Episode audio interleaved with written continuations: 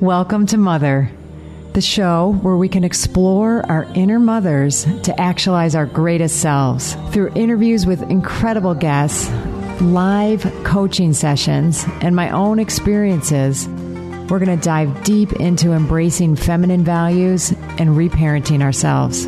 So be prepared to show up, hold space, and be mothered in a way you never have before, but have always needed. It's time to rewrite the mother code.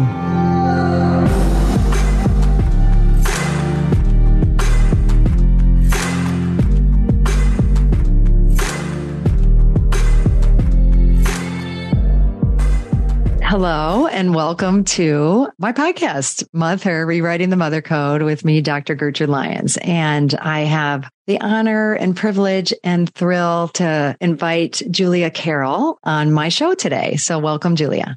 Oh, thank you so much for having me. Absolutely. And we're in the midst of a podcast swap. So I just had the honor being on Julia's podcast, Stork'd, which we'll hear all about.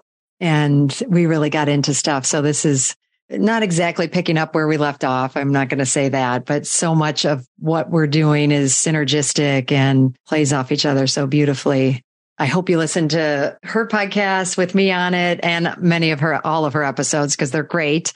And then, you know, we'll look at it through the lens of rewriting the mother code, um, everything you've been up to. So I'll say a couple things about you, but then we always, I like to just get right in and have you share about yourself. So Julia is a mom, creative leader, friend, animal lover, and champion of alternative families.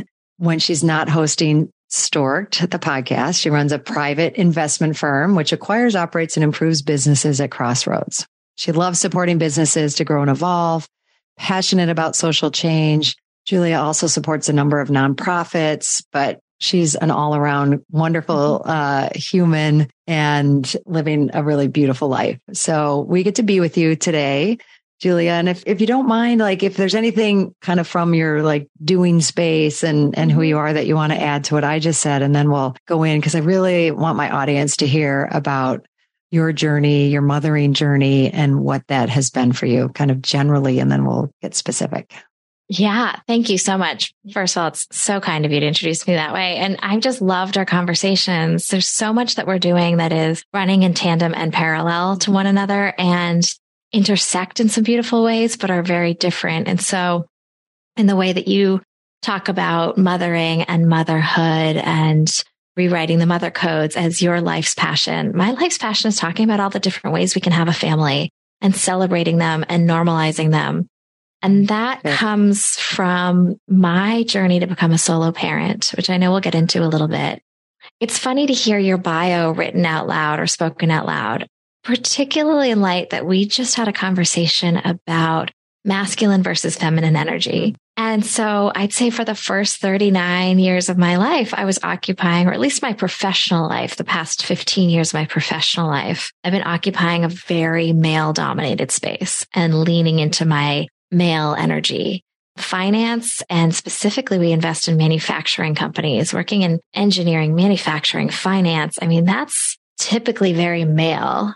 Sure. And then stepping into a motherhood journey and uh, talking about families and talking to women like yourself who are doing such amazing things, I'm starting to learn how to enter like more of that feminine space. Um, that's kind of fun. I love that. I love that you brought that in because we, of course, will be, you know, addressing that and seeing how that has informed and supported you know, this additional being that's in your life, um, aspect of how you're living your life and what and how that, what and how that impacts. You named uh, my work is around rewriting the mother code. You looking at alternative families.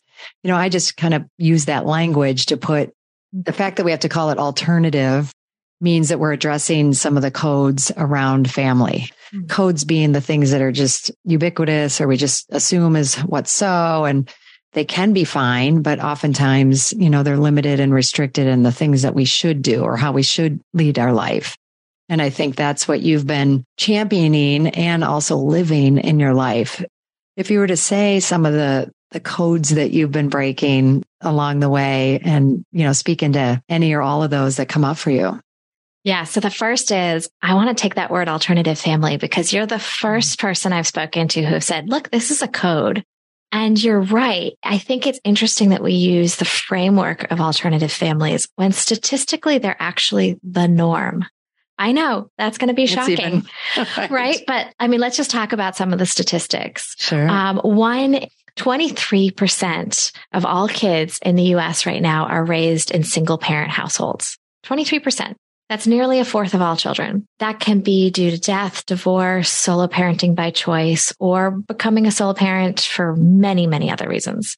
50% of all marriages end in divorce, right? More and more women, and I don't have the stats at my fingertips, are mm-hmm. becoming child free or choosing to live a life without kids. And they're saying, I can be a wonderful human. I can be mothering without having kids in my life. And the list goes on. Uh, gay marriage is on the rise and has been since it was legalized in 94. So if you take all of those in total, the statistical abnormality is actually the white picket fence. There's a man, a woman, and kids. So it's funny that we have chosen the code alternative to write this off as something that's othered or different or unusual in some way, when in, in fact, it's, it is the norm. So thank you for bringing that up. I think it's really important that we acknowledge that.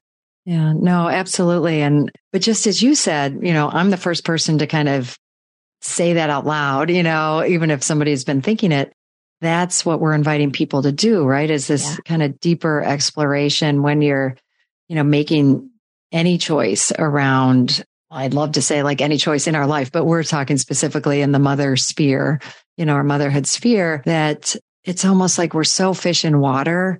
We don't even question some things that, that need to be questioned or I mm-hmm. think like would really be valuable to question, let alone things that are, there's, there's nothing good or bad about them, but it's just worth the journey to look at how you got there. Right. So I know you've done, you did a lot of that work, you know, as we were sharing in the other one, like some you kind of wish you had had like there were more spaces to talk about it and, yeah. but you found your way, you know, with it. Can you speak about that journey of, of getting the unpacking and, and getting to the, the choice that you made? Yeah. And my story starts with a breakup which is so embarrassing because as an empowered feminist woman, I don't ever want to say that at the demise of a relationship or even worse, a boy broke my heart and ruined my life and all that good stuff. But it did. And well, let's reframe that in a minute. Uh, I, I, will. One quick second. Okay, good. I'll see. You'll reframe it and then I'll, and, you'll and probably say what I was going to say. I encourage you to coach me and, and, and uh, help me reframe things. But at the time it felt catastrophic at the time, it felt catastrophic. In hindsight, it was a gift because the relationship was never meant to be. And I was holding on to mm-hmm. something not because I was happy and because we were right together, but I was holding on to it because I thought that that's the way my life was supposed to go. I was supposed to marry this guy because I was in my mid 30s and we were dating, um, which is ridiculous. And then I had this crisis of if he's not in my life, how the hell am I going to have a family? And I had to work through the codes that I had around a family has to be me getting married to this guy and quick, right? You know, you do the math. If he doesn't propose soon, then I like my fertility rate's going to plummet mm. at this percent and all that stuff. Or once broken up, if I meet somebody now, then I'll have a year to date them. And then maybe we can get married in six months. And then we have a year to be together and then I can get pregnant. And, and then the older you get, the time frame sort of shrink. Okay. If I met somebody, would I feel comfortable getting engaged in six months? And what if we got engaged and then had the baby? And all of those are great choices. They weren't mm-hmm. ultimately the choice I made, but it's interesting. Every single girlfriend I know is doing that calculation.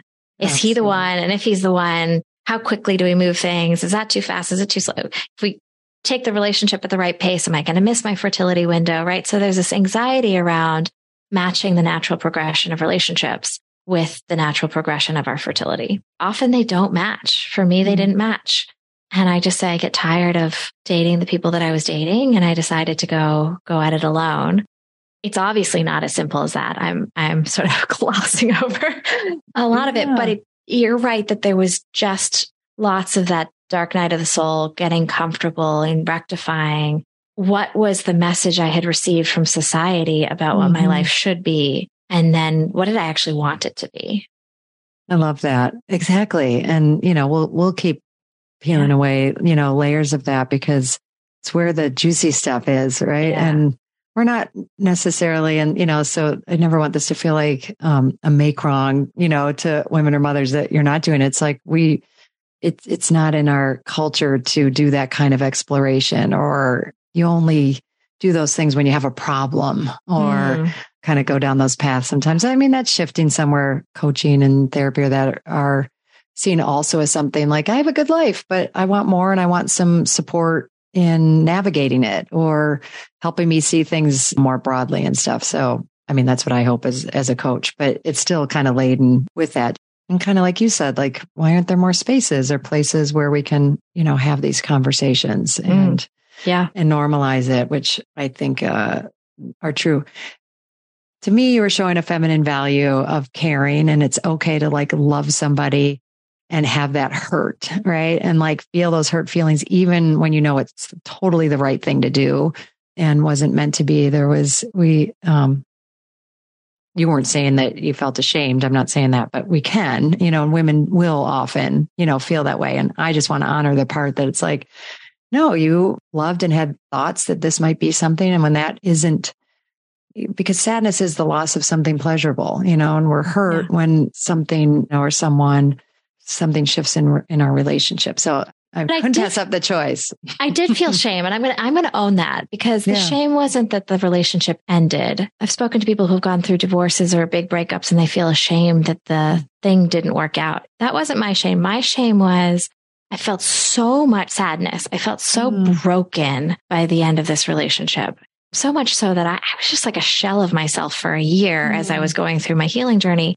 And then the problem with a lot of our cultural norms is that you sort of have this like brain in the back of your brain, you know, that voice that's saying, get up off the floor, stop crying. What's mm. wrong with you? You know, how, how can you be this sniveling person right now? And the shame was in who I became in what ultimately was a little, was a little breakdown. And I think you know that sometimes the breakdowns are where the openings are, where, yeah. you know, when you're just at your worst and you're questioning everything, that's when all the magic happens. And for me, it's where I reclaimed a sense of self worth and self identity that I didn't even know was missing. Self love. I was given the instruction to do some affirmations. Affirmations were really popular at the time. And so I would say to myself every morning, like, okay, you are worthy of giving and receiving love. Couldn't say that for six months because I didn't feel the worthiness. Mm-hmm. And so the breakup prompted that exploration around worthiness, around self worth, around, you know, finding my inner strength and my inner appreciation for myself. And I don't think had I done that, that I would have been able to step into the part of my journey where I am now as a mom.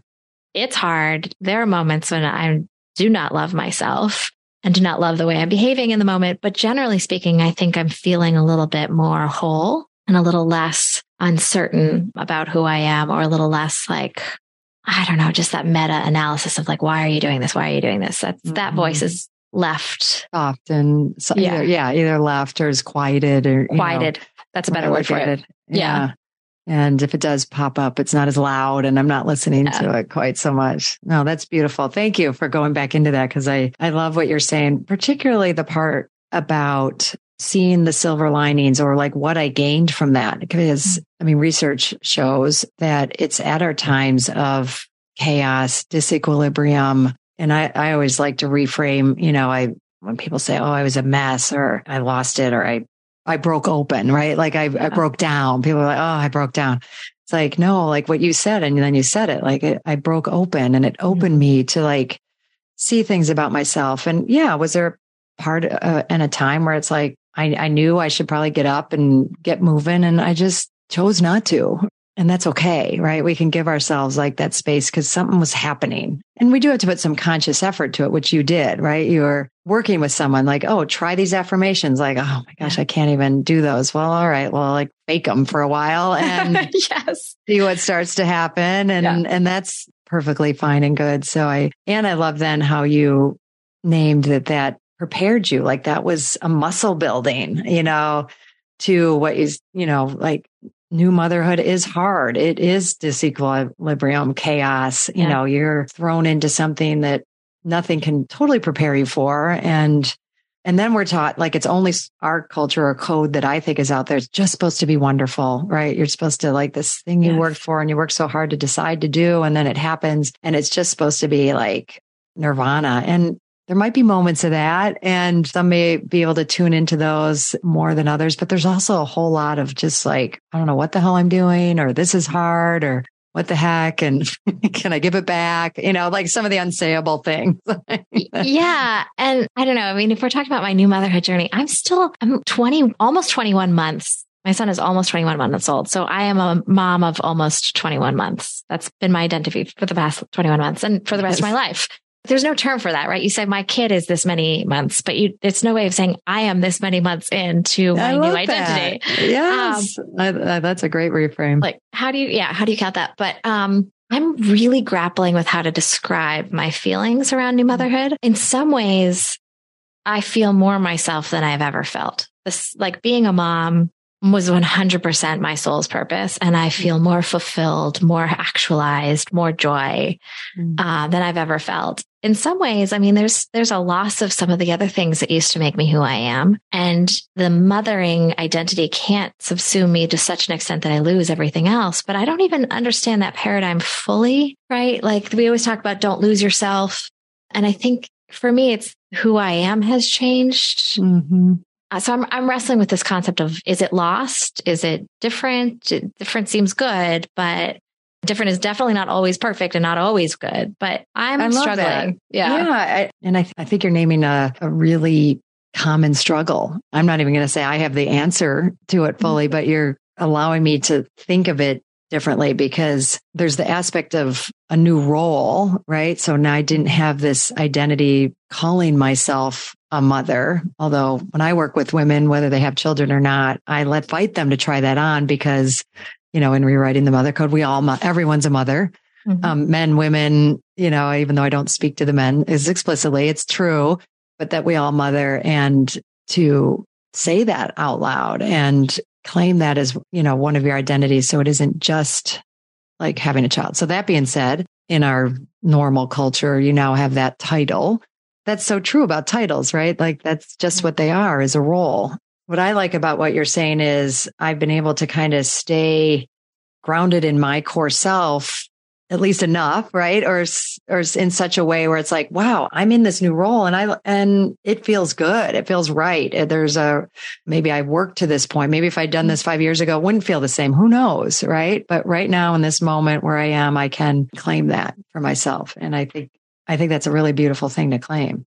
You know, there's two things I want to reflect on. The first is in my head, what I think I'm saying is I've so subsumed into the mothering role that I don't know if I've lost my old self or if mm. she'll come back or how I feel about that. And you're hearing groundedness and continuation of self. And so that's really interesting because I find myself confused. Am I, am I more myself than I ever was? Mm-hmm. Or am I this new person and I've let go of these other stuff? And is that okay? I struggle with that. What I mean by that is some people that I talk to who are new moms say, Oh my God, I miss my old self.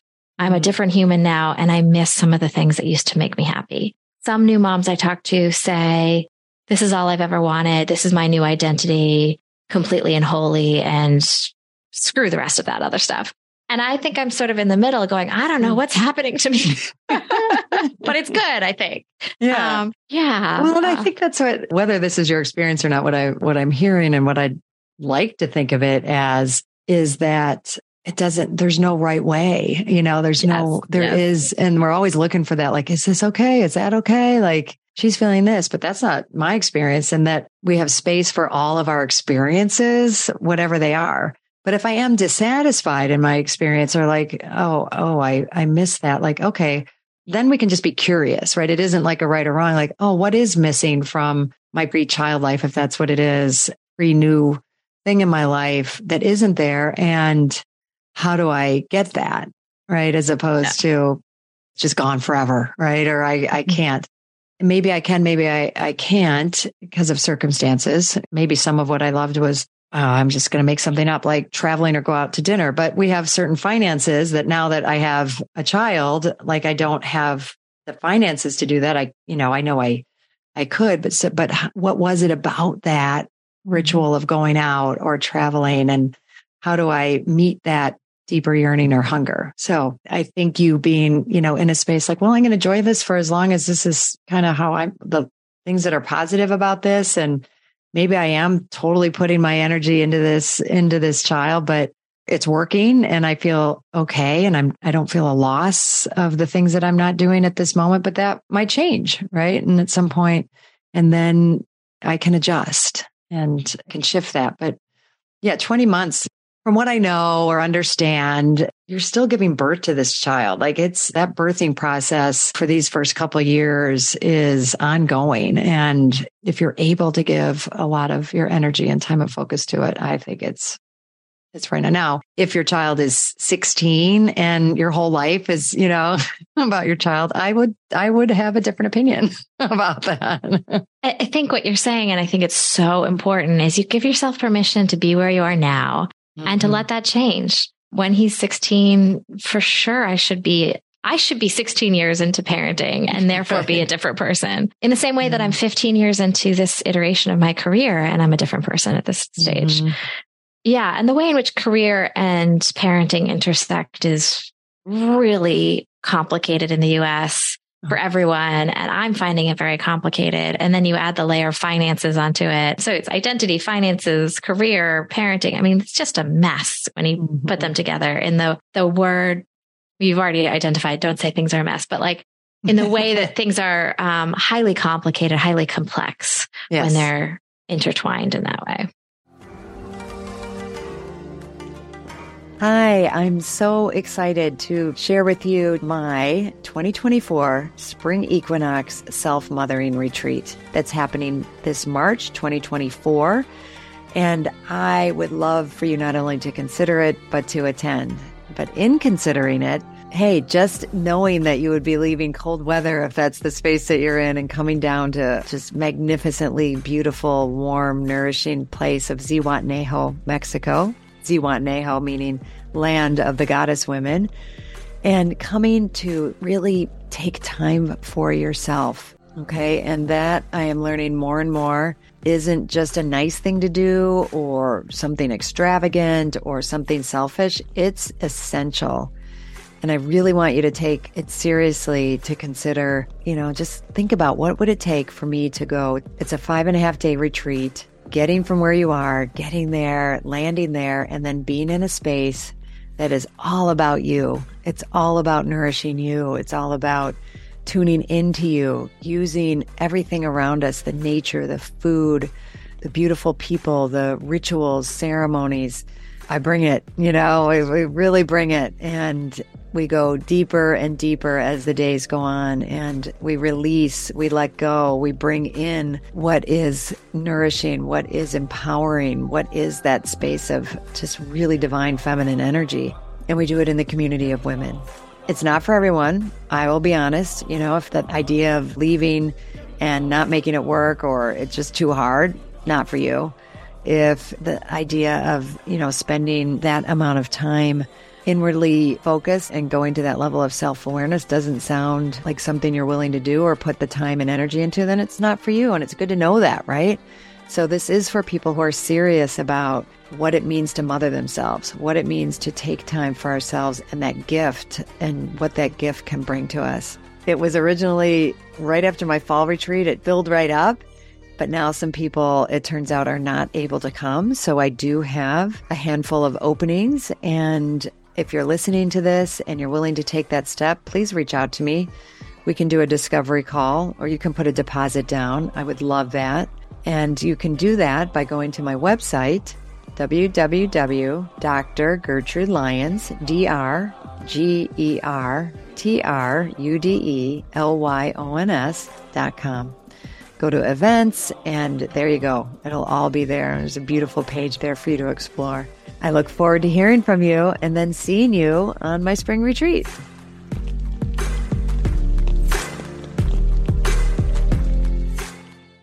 Yeah, yeah, exactly. I think what you're about, rewrite the mother code about is kind of exploiting those, exploding them and, and being willing to, you know, not just go with the norm of what, how people are reacting and responding. And I think you, you brought up something that I hear it again is you know, I'm really enjoying this new motherhood and there's lots that's bringing me joy.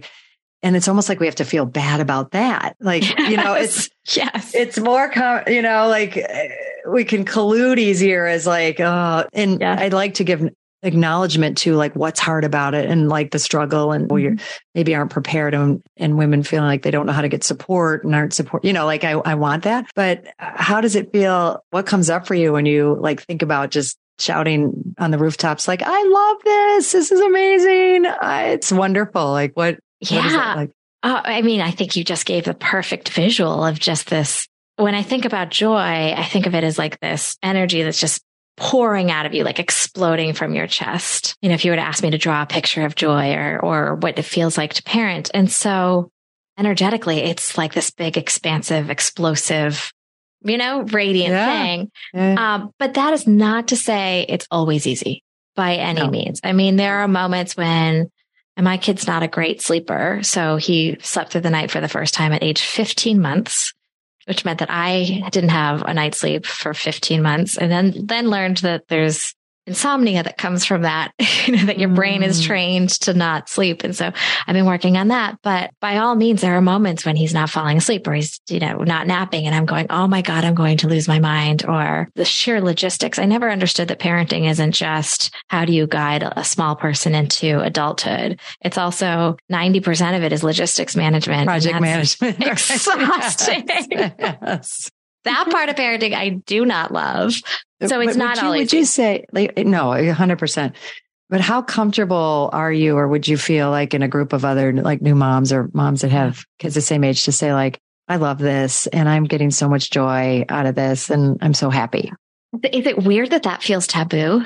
Yeah, right? that's what I'm. That's what I'm uncovering yes, here. Yes, like and like, and I live in the taboo. Like, I walk into rooms with men in their 60s, and I say, "Hi, I'm a solo mom," and I see their face like get like confused or blotchy or or blanche or whatever. And so I live. I'm very comfortable in like living the taboo, but saying I'm loving this feels dangerous because you never know that somebody might be feeling postpartum anxiety or postpartum depression, and that you saying that might be like the knife in their chest or maybe somebody's having that one day where like they love it too, but this one moment they're not in joy, right? They're not mm-hmm. enjoying mm-hmm. it. They're feeling frustration. And so I almost feel like in learning to support women more, and I don't even think we do it enough, we're mm-hmm. almost afraid. I'm almost afraid to do anything that might be triggering, right? Say anything that right. might be triggering, including here I am having joy. Let me give you an analogy sometimes when we're friends with somebody, and this is a type of mothering that we do, we're friends with our, we have girlfriends and other people mm in our lives that we just love and adore. We're eager to rush in in a crisis. You're going through a divorce. You are going through a job transition. You've lost your job or whatever. We can rush in for those moments. But how often do we celebrate? Hey, you just got a promotion. Let's go out. You just moved to uh, a new house, you know, or a new apartment, and that was a big deal you know, whatever, whatever those transition moments are, we very rarely say, let me throw you a party for this. We only mm-hmm. do that mm-hmm. for things that are traditional, for weddings, engagements, and babies. But mm-hmm. there's not enough celebrating, hey, you just won a great project, or you might be up for partner next year. That's awesome. And we're not trained to celebrate one another in, in that way. We're trained to see right. that as a threat, right? Your promotion in a different industry might is a threat to me because maybe I'm not succeeding as much as I should mm-hmm. be. You know, I think we're digging in and kind of exploring ourselves because, uh, you know, this isn't something that it's bringing up the part of and the kind of darker shadow side of women and women supporting women. Right. Yeah. And one of my myths is like, if you have a baby, you immediately have this like group of nurturing, supportive allies. You know, the truth is, yes, they're there, but there also is because of this intensive mothering paradigm where none of us feel like we're doing it as well or right yeah. or you know there's an unspoken competitiveness you know out of our own insecurities we're judging yeah. none of us like to admit it but i admit it it did and has and continues to happen like oh and you said that about you know i'm trying to think and i don't want to like trigger other women just like you're saying about yeah. that we could celebrate each other and that even in my like sadness or disappointment that things aren't going well for me I would like to have the space to celebrate the woman who worked hard to get there and then got it. And that I don't have to take care of everybody else's feelings around me. And, and who knows, like sharing your joy shows that it's possible. And then if we were all on the same team, like that's, I love kind of using that. If we can break down some of this judgment, scarcity and fear that can be present in our relationships with other women and we can be one team and with each other in it you know then we can yeah. we don't have to be afraid to have that celebration of the promotion or the thing yeah. and we can rush in for each other and and then feel free to share like i i so love that you have this and i'm sad that i don't and that that can be okay right like they can have that feeling and I don't have to take care of it. Right. It's just like, yeah, I yeah. get it. And you're still, and you're showing me hope. And I'm so happy for you. And I, I think I'll tell you where that's fit into my life specifically is right. that I had my son at 39, which means that most of my friends who wanted kids had them beforehand. Um, so there was my closest friends have kids in the seven year old range, exactly the time when I was breaking up with this guy and I was having my meltdown. And mm-hmm. so as I was having this meltdown about I'm never going to have this family, I'm never going to ha- get to live the life I want. I so desperately want to parent a child. However, that child comes into my life and I don't know if it's going to happen. My closest friends, the ones that I love the dearest in my life were having babies and they were moving on with their families and they were moving on with their lives. And as much as I loved them and supported them and am a godparent to one of their kids, I had a really hard time showing up and loving and supporting them in the moment. You know, I mm-hmm. could do it from a distance. I could text, I could call, but sometimes being around them and watching their happy nuclear families while mine felt, my heart felt so broken was really gut wrenching. Now I'm 39 or now I'm 40. I had my kiddo at 39 and a bunch of my girlfriends are single and they're feeling that pain of I want a partner or I want a child or I want both. I'm the one who has the thing that they are craving and I'm mm-hmm. feeling, okay, how do I navigate that? How do I be loving and supportive to them and not, not flaunt it, but also not hide it? It's a very tricky, I've been on both sides of the coin and yeah. it's, it's tough. It is. No, it really is. And I don't think there's an easy answer for it. And you know, it's kind of in my ideal world and sense that yeah. um, we can be accepting of all those feelings and hold space for each other as we have them, you know. Yeah. Yeah. You to have been able to be with them and, and like just have one of those moms hold you in her arms in your sadness, right? Yes. Of, of not having it. And you now with, you know, some of your friends that have that. Cause I think the more we can clear that out, the more, even more so we can be there for each other. I could be there for my friend we need each other at all these phases, yeah, yeah. but not trying to operate on top of or protect each other around it or not be our full selves. Like that's just, that's my vision and ideal. And one of the reasons I'm doing this is that I, I do believe we could get there. I, I do believe that deep down, it's what we all want. You know, we all yearn for that, yearn to have that kind of authenticity, connection, raw ability to have our feelings. And, uh, I hope for that. But speaking of vision, yeah, um, that's something that, you know, I coach and help women eh, on these journeys. Have you ever like articulated an actual vision? Or if you were to say, like, what is my vision for myself as a mother, putting you on the spot if, if you haven't, but when you hear that, like what, what comes to mind or what do you think about with that? That's an amazing question because I have to say I've held a vision for what I want my family to look like and what I wanted from my child. I'll tell you about both of those in a second, but I don't yeah. think I've ever thought about what's my vision for myself as a mom.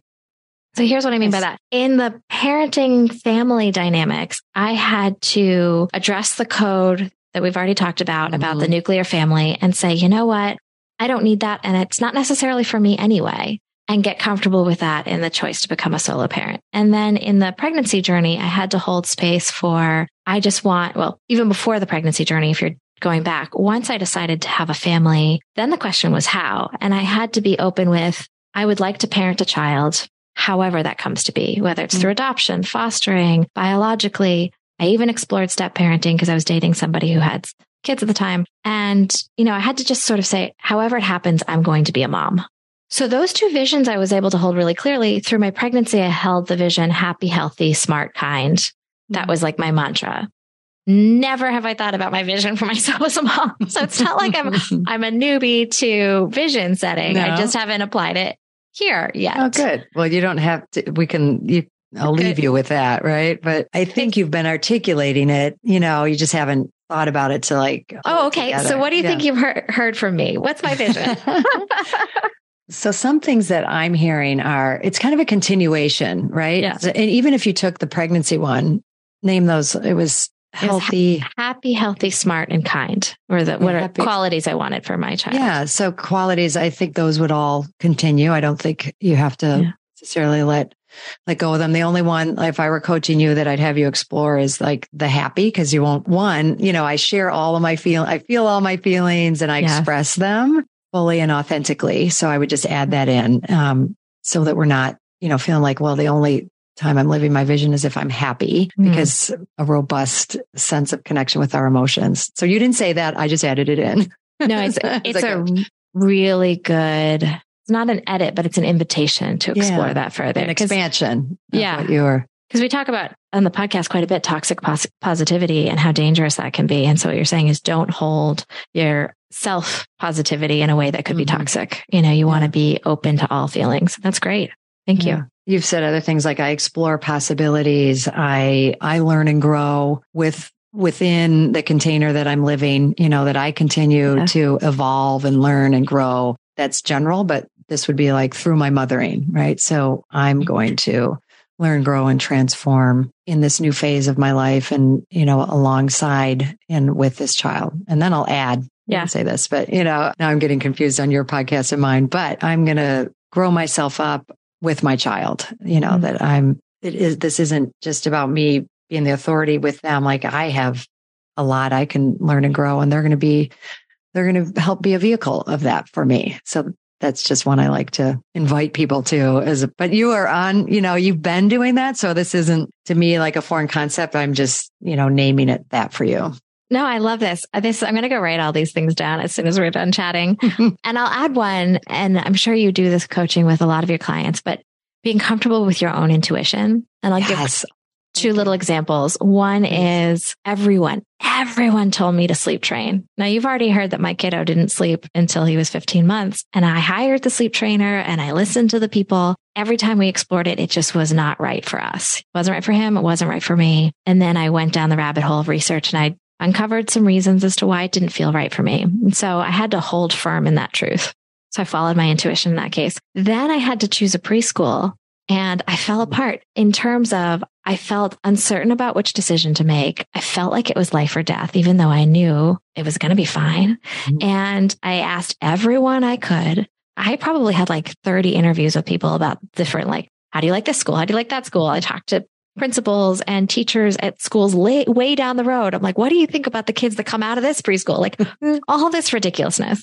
The more I talked to people, the more I lost my intuition about what I wanted. Uh-huh. And it still is gone. I don't know. I just had to pick something, but I think it's really hard to maintain intuition as a new mom.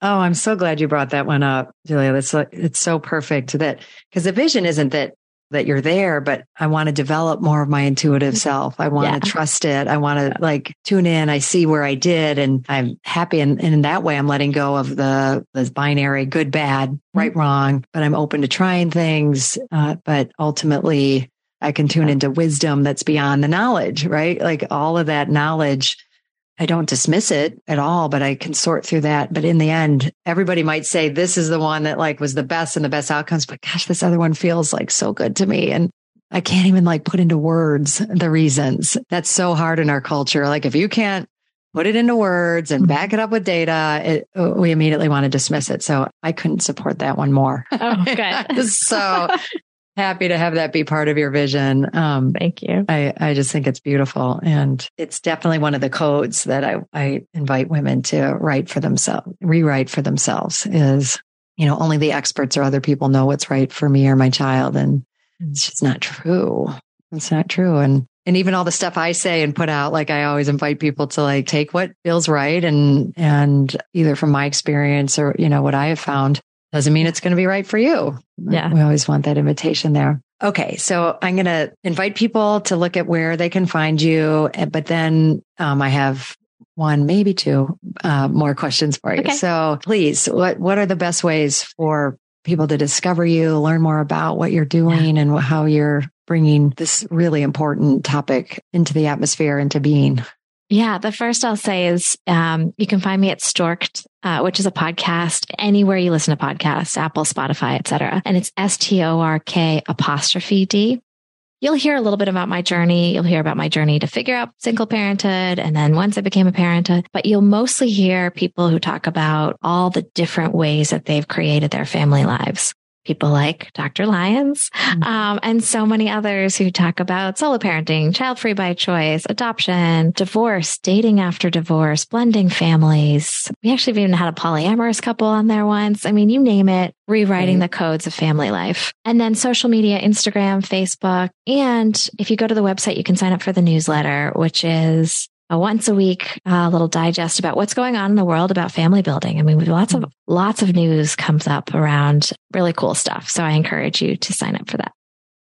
That's beautiful. And it'll be in the show notes, obviously, yeah. of course, too. But I like people to hear it so they can jump right over there. Yeah, do that. right. So I know we've been talking about it and, you know, it's, there's ways that it's evident, but if you were to just summarize, what does rewriting the mother code mean to you? Yeah, it's such a good question. Um, well, I think there's two things. One is I, uh, I had never thought about the mother code in terms of self mothering and mothering myself until you articulated it. And I realized that, in fact, that's what I did. I had to take care of myself and nurture myself in order to figure out what I truly wanted and how I truly wanted to achieve it, which was in the breaking open, not the breaking up, mm-hmm. the breaking open, you know, doing all that heavy lifting, heavy work to explore who I am and then, then doing it, doing the things. So that's the first. And then the second, I think rewriting the mother code for me is that I'm just really pleased that I didn't let the apparent barrier, which was, okay, now you don't have a partner, get in the way of me choosing to step into the next iteration of my mothering, which is not to say that I wasn't mothering my dog and my work and my friends beforehand, but the choosing to mother a child making sure that I chose the right path for me. And it's not for everyone. I, mm-hmm. I, definitely don't say people should listen to me and everyone should become a solo parent. That is not the message. But for me, making sure that I achieved that thing that was driving me, that I was craving, that I knew in my soul was the thing for me is the best thing I've ever done.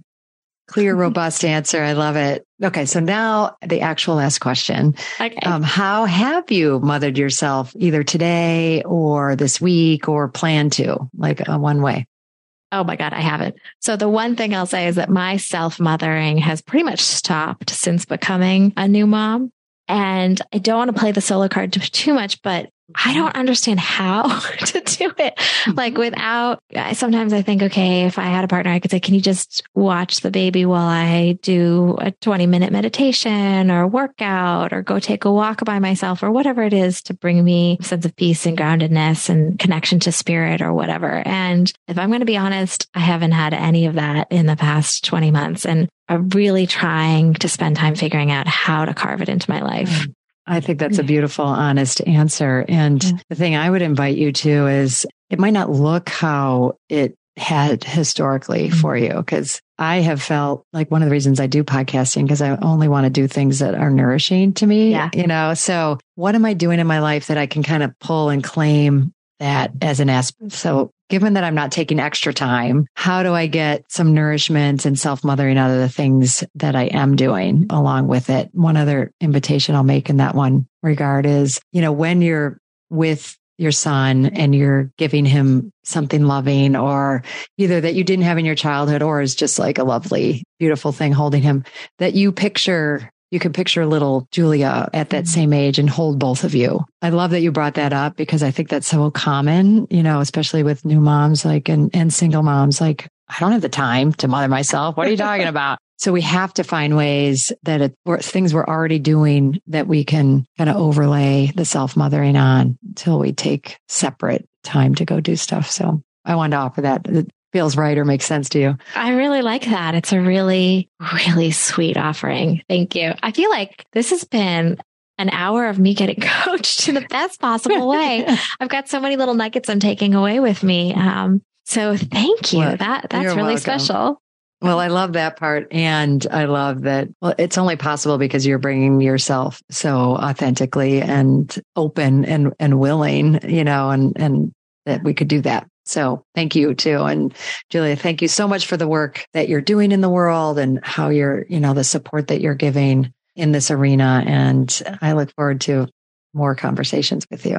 Oh, for sure. And thank you. I mean, what you've created here is so special. I know your audience knows that, but I'm just going to underscore it for everyone listening because this is transformative work. Thinking about mothering in an expansive way in the way that you've defined it is, it's groundbreaking. Well, thanks. So, well, we're in it together and I, I yeah. love that. Appreciate it. Thank you. Thank you so much for choosing yourself and taking the time to listen to this podcast. As always, please rate, review, and subscribe to Mother. Wait, no, subscribe to Mother. Her.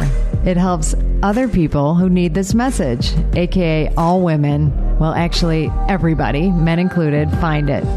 I'm honored to have you on this journey in mothering yourself. Remember, change is uncomfortable, but it's beautiful and it starts with us. And if you can't wait until next week's episode, follow me on Instagram and LinkedIn at Dr. Gertrude Lyons or at my website, drgertrudelyons.com. I'll see you next time.